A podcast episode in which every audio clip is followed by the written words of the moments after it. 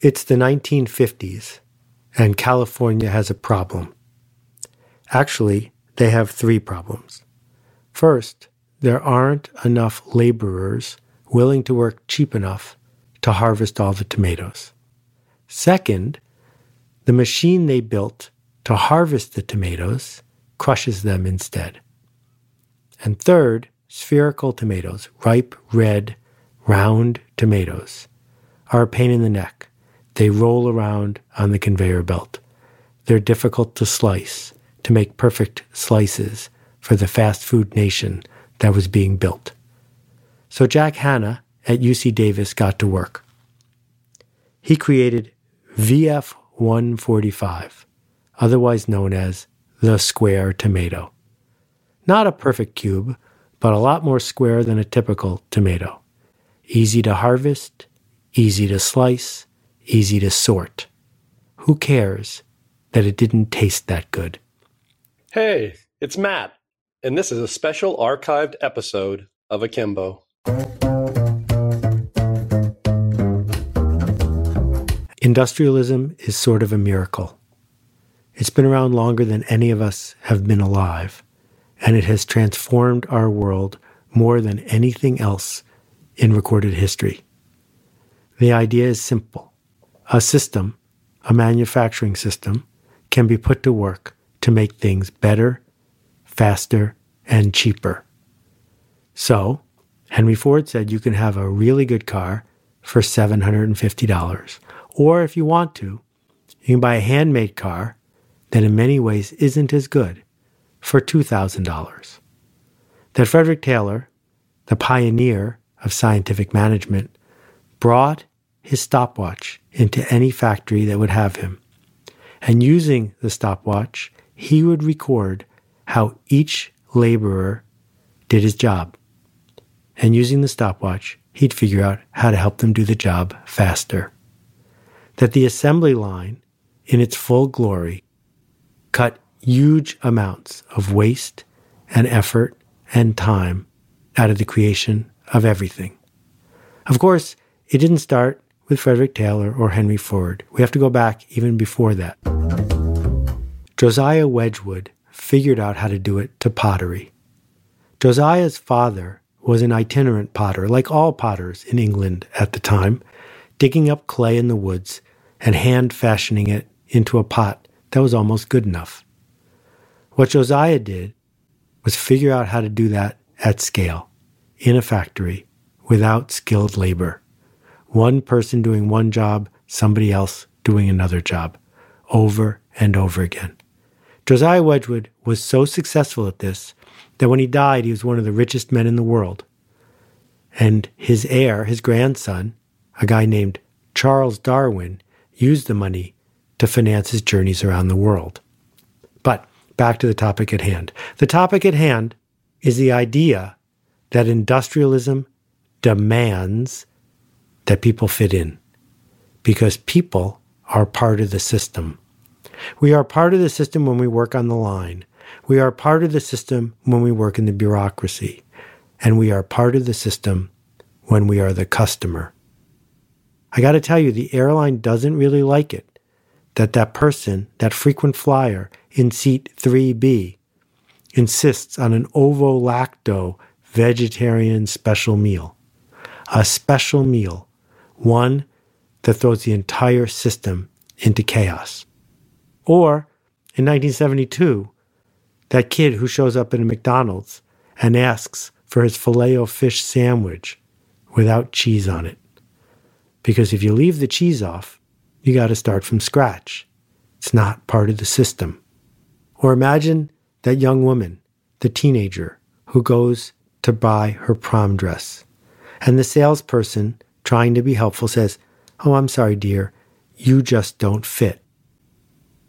Not, these dresses don't fit you, but you just don't fit. Because the system, the system demands that we fit. Hence, we have the paradox the paradox of what it means to be special.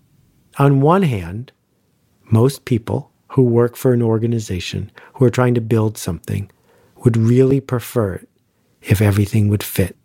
if the tomatoes were square, if the customers fit into the right bucket. But at the same time, most of us want to be seen. We want to be understood. We want to be treated with respect and dignity. We don't care about fitting in. We want to be served. We want to be part of something, to be individuals. There's a Zulu word, sawubona. Sawubona means I see you. Not just I see you standing here in front of me, but I see you, where you came from, who your ancestors were, what you want, what you need, what's troubling you. I see you. Welcome. And that's what many of us crave. It's what we crave as a customer, as an employee, as a family member, to be seen. At the same time, we willingly and willfully insist that the people who we are supposed to be serving or teaching or connecting with get their act together and fit in. In the 1950s, Todd Rose reports, the Air Force faced a real challenge. Pilots were dying, planes were crashing. Accidents that should have been preventable continued to happen. Lieutenant Gilbert Daniels from Harvard, a statistician, was assigned a simple problem. Take a look at the Air Force planes and figure out if something in the plane was contributing to all of these accidents. Well, what Daniels found was that the cockpit, the seat in the cockpit, hadn't been redesigned in 30 years. It was optimized to fit a pilot 30 years ago. But since then, the pilots had gotten bigger and stronger. So Gilbert decided that the solution was to redefine what the average pilot was like. That if you could make a better seat for the average pilot, the system would work better. Well, what he found was that there were 17 key measurements that needed to be made. The distance from a wrist to an elbow, for example. That if he could find the average for all 17 of these attributes and design a cockpit that fit the average, he could make the plane much safer and performance go up. Another triumph of industrialism. But here's what he found. He found that once he figured out the average for all 17, essentially no one fit the average. That in fact, it was a jagged circle for all 17. Fewer than 3% of all the pilots in the Air Force would have fit into that seat properly. So he pioneered the idea of an adjustable seat. He pioneered the idea against the wishes of the suppliers, because it was a lot more work for them, that maybe the system wasn't right. And maybe we needed to accommodate the pilot, not have the pilot accommodate the system. Gilbert Daniels' approach then was simple. There's no such thing as average. That when it comes to humans, not tomatoes, not nuts and bolts, but humans. Average is an illusion. And as a result, the customization in favor of the skilled pilot has made the entire system perform better. Alas, the memo didn't get to everyone. This idea that you don't fit, that you are getting in the way of the system, pervades almost everything especially school. School, the home of the number two pencil, the standardized test, the idea of keeping people back and reprocessing them if at the end of the year they don't meet the quality standard. That what we have built on purpose is a system that insists that everyone be average. The author Derrick Jensen asks, Why is it if so many of us love learning, that just about all of us hated school? Well, one way to understand it is to listen to the words of Elwood Cubberley, later Dean of Education at Stanford University. Schools should be factories in which raw products, children, are to be shaped and formed into finished products manufactured like nails, and the specifications for manufacturing will come from government and industry. It's all about being part of the system. And why would a teacher, a caring teacher, buy into this? Because it lets us off the hook. Because you're either on the hook or you're off the hook. If you believe that there are special snowflakes in the world, if you believe that people deserve to be seen, that they have a right to develop into who they seek to be, if you believe that your customers, that your suppliers, that your employees ought to be independent actors, humans using their own judgment, then you need to be on the hook, on the hook to see them, see them for who they are, to hear their voice in their head when you can. But it might be easier to be off the hook, to be able to say, I'm sorry, you just don't fit, that you're not part of the system. Because if someone's in the system, if they're a cog in the system, not your problem anymore. Being seen, of course, brings its own baggage with it. Because if we're not just part of the system, if we're not merely a cog, then we need to own that. We need to level up. We need to bring a different voice, original thought. We need to take ownership. When everyone can write or speak or contribute, it sort of raises the bar for each of us to choose to write or speak or contribute, to raise our hand. Here's the thing the thing is, humans aren't average, and the system serves almost no one. But we built it for a reason. We built it so we wouldn't have to see you, so we wouldn't have to care about you, so we wouldn't have to make an exception for somebody who makes our life a little more difficult. And this idea that we can systematize and standardize allows us to ignore people, ignore the ones who are, quote, better, ignore the ones that don't meet the standard. And we need to do it at scale. When I was in business school years ago, we did an experiment about McDonald's approach to mass production. Not sure if it's still true. I haven't done it in a long time. Go to McDonald's, buy a milkshake and a Big Mac. Eat half the Big Mac. Drink half the milkshake. Then put the rest of the Big Mac into the rest of the milkshake. Walk up to the counter and say to the person behind the counter, I can't drink this milkshake. There's a Big Mac in it. And he'll give you your money back. And the reason he'll give you your money back is it's easier for McDonald's to give somebody three bucks than it is to train and trust the person at the cash register to act like a manager, to act like an owner.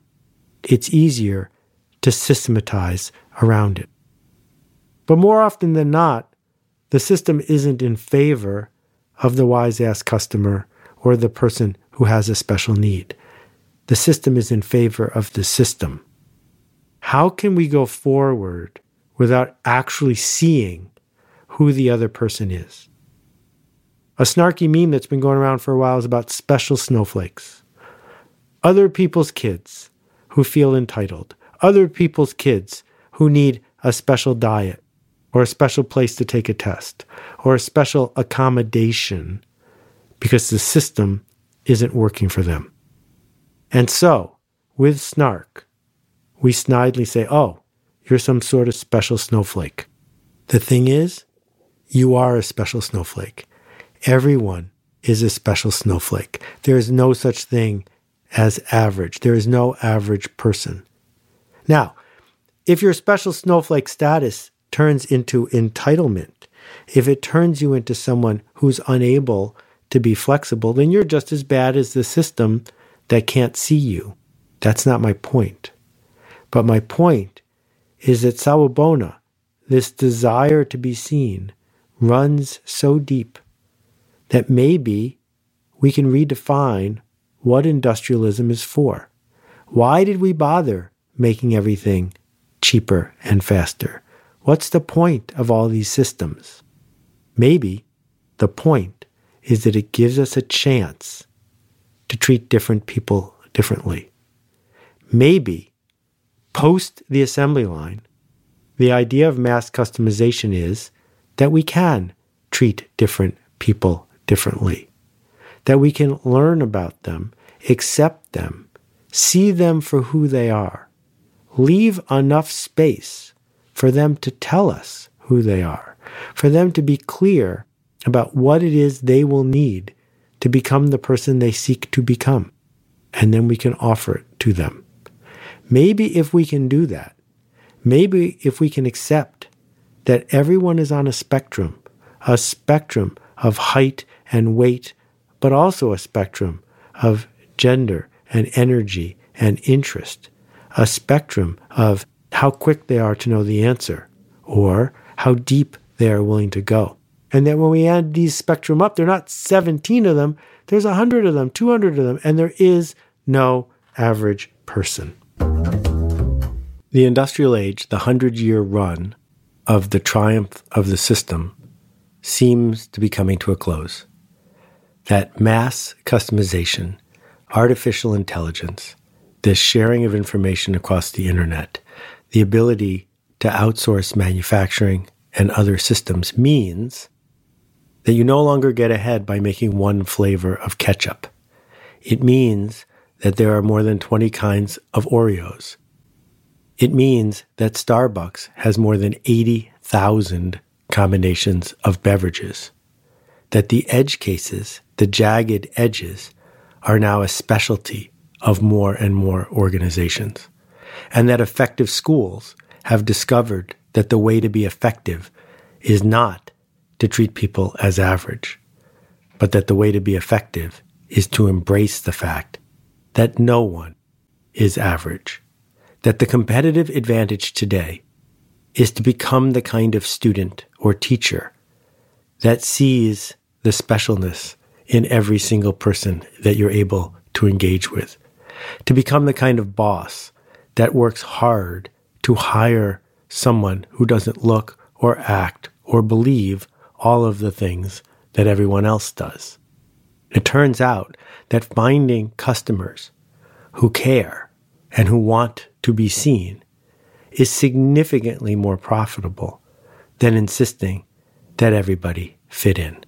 Normal isn't the point anymore. Weird is. The edges, the edges of interest, the edges of caring, the edges of the human who is special, which in fact is all of us.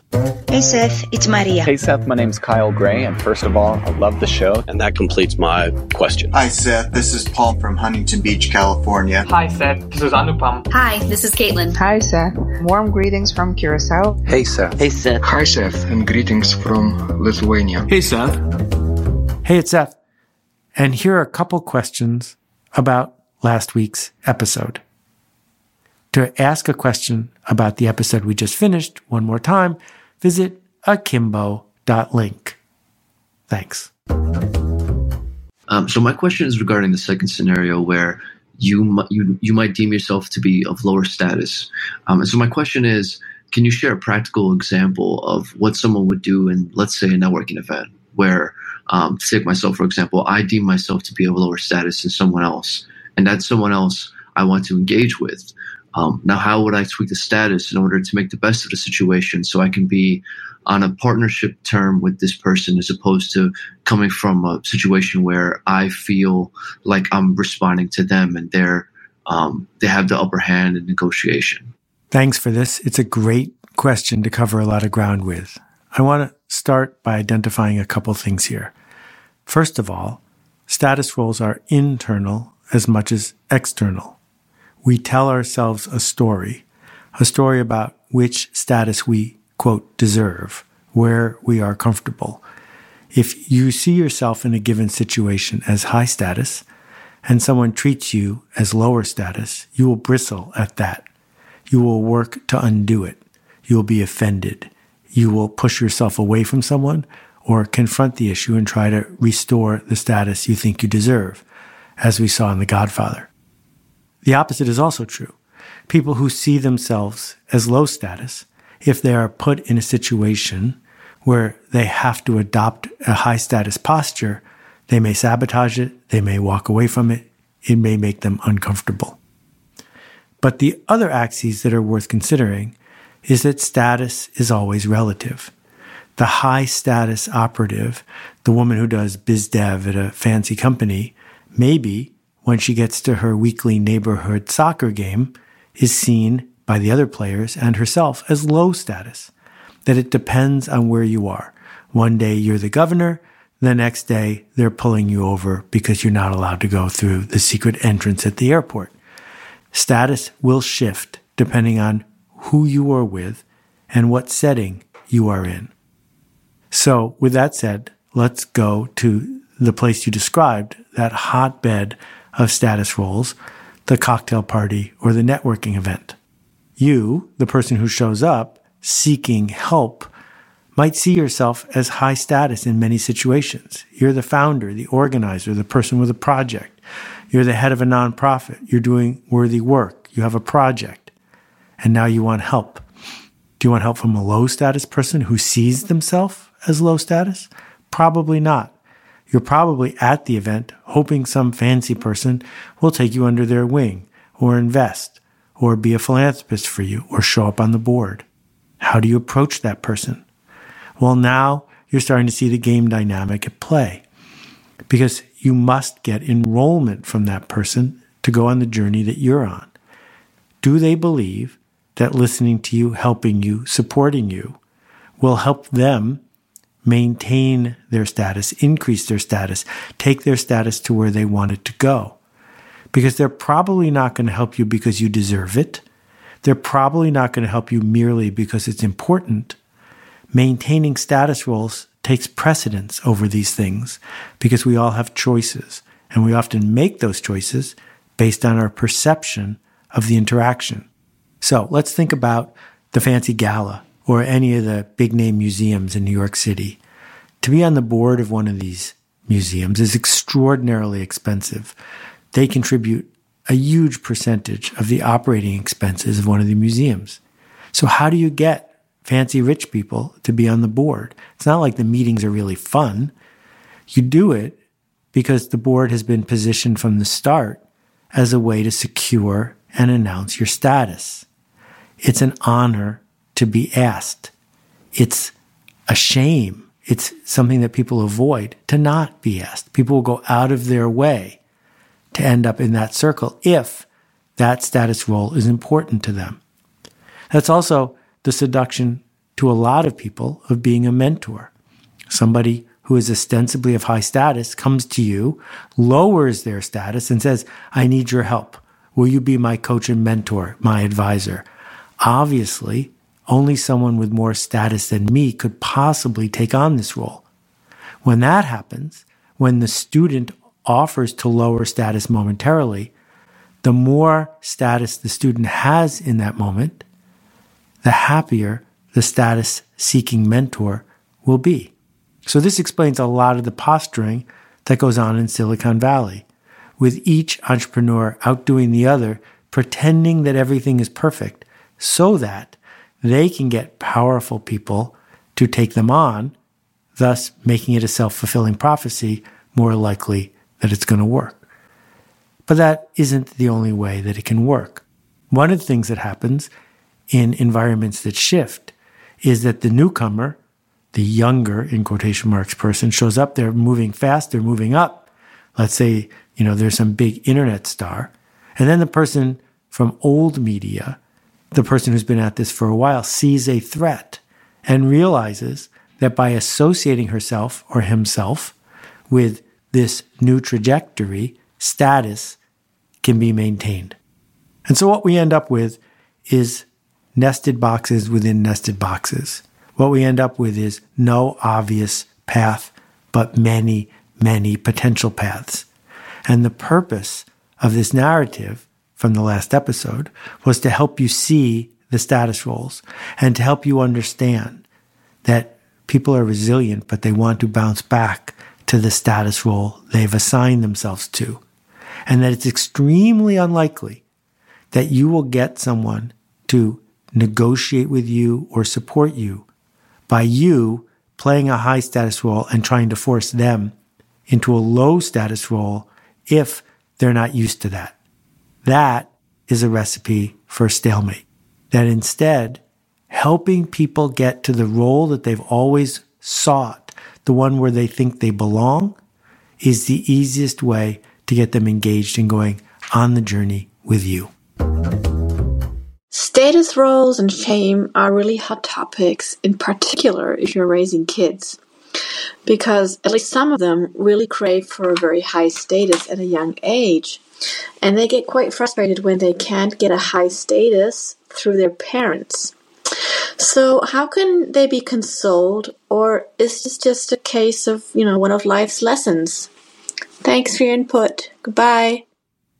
What a great parenting question and a cultural one as well. So let me chime in a little bit here because it is true that many high performing parents and parents who care will push their kids from a young age to seek high status roles. Unfortunately, nursery school and kindergarten are too often a zero sum game. There's a finite set of blocks. Either I have the blocks or you have the blocks. There's only a few mats for nap time. Either I have the mat or you have the mat. And if we raise our kids to define their success by who they are ahead of, by who they are beating, by what scarce resource they possess, what we're going to end up with is an unhappy bully because there isn't enough to go around. There never is. But the answer is not to find a way to give our kids solace and to soothe them when they don't win. No, I would like to argue that the answer that the enlightened parent figures out that what we can do is teach our kids that there are other forms of status. There is the status of being comfortable enough in your own skin and confident enough to help someone who doesn't have enough. The idea that opening doors for others, even from the age of three or four, is something to be applauded. That this generous act is the act of a high status individual. When we can lay down those tracks, when we can establish for our kids that the best way to be seen as the person who should eat lunch first is to never be the person who insists on eating lunch first.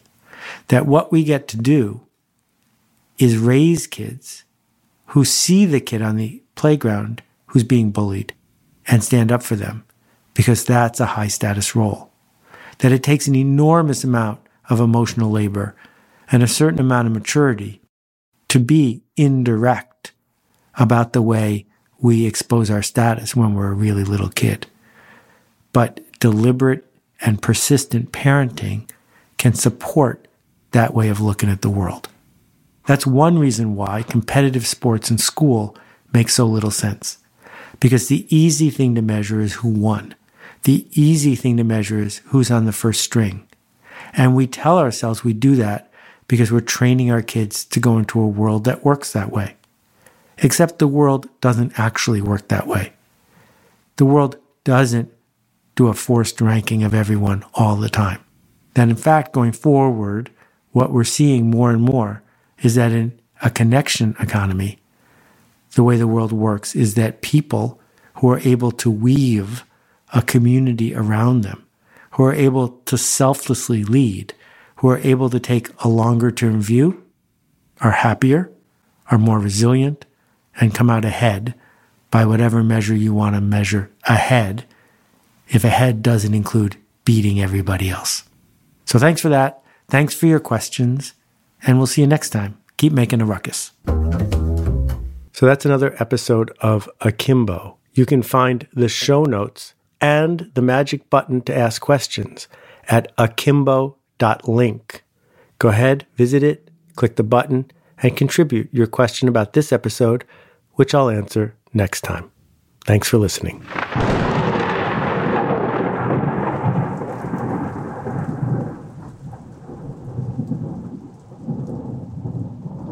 It's not too late. Hey, it's Seth. About 16 years ago, I wrote my first post about climate change. And since then, every single metric has gotten worse. But it's not too late. What we need to do is shift it from a me problem to a we problem. And my new project is not my new project, it's our new project. More than 300 volunteers from 40 countries around the world have spent the last bunch of months putting together the Carbon Almanac. It's not coming out till June, but you, my loyal Akimbo listeners, I wanted you to see it and hear about it. First, check out thecarbonalmanac.org for all the details. Thank you for caring enough to make a difference.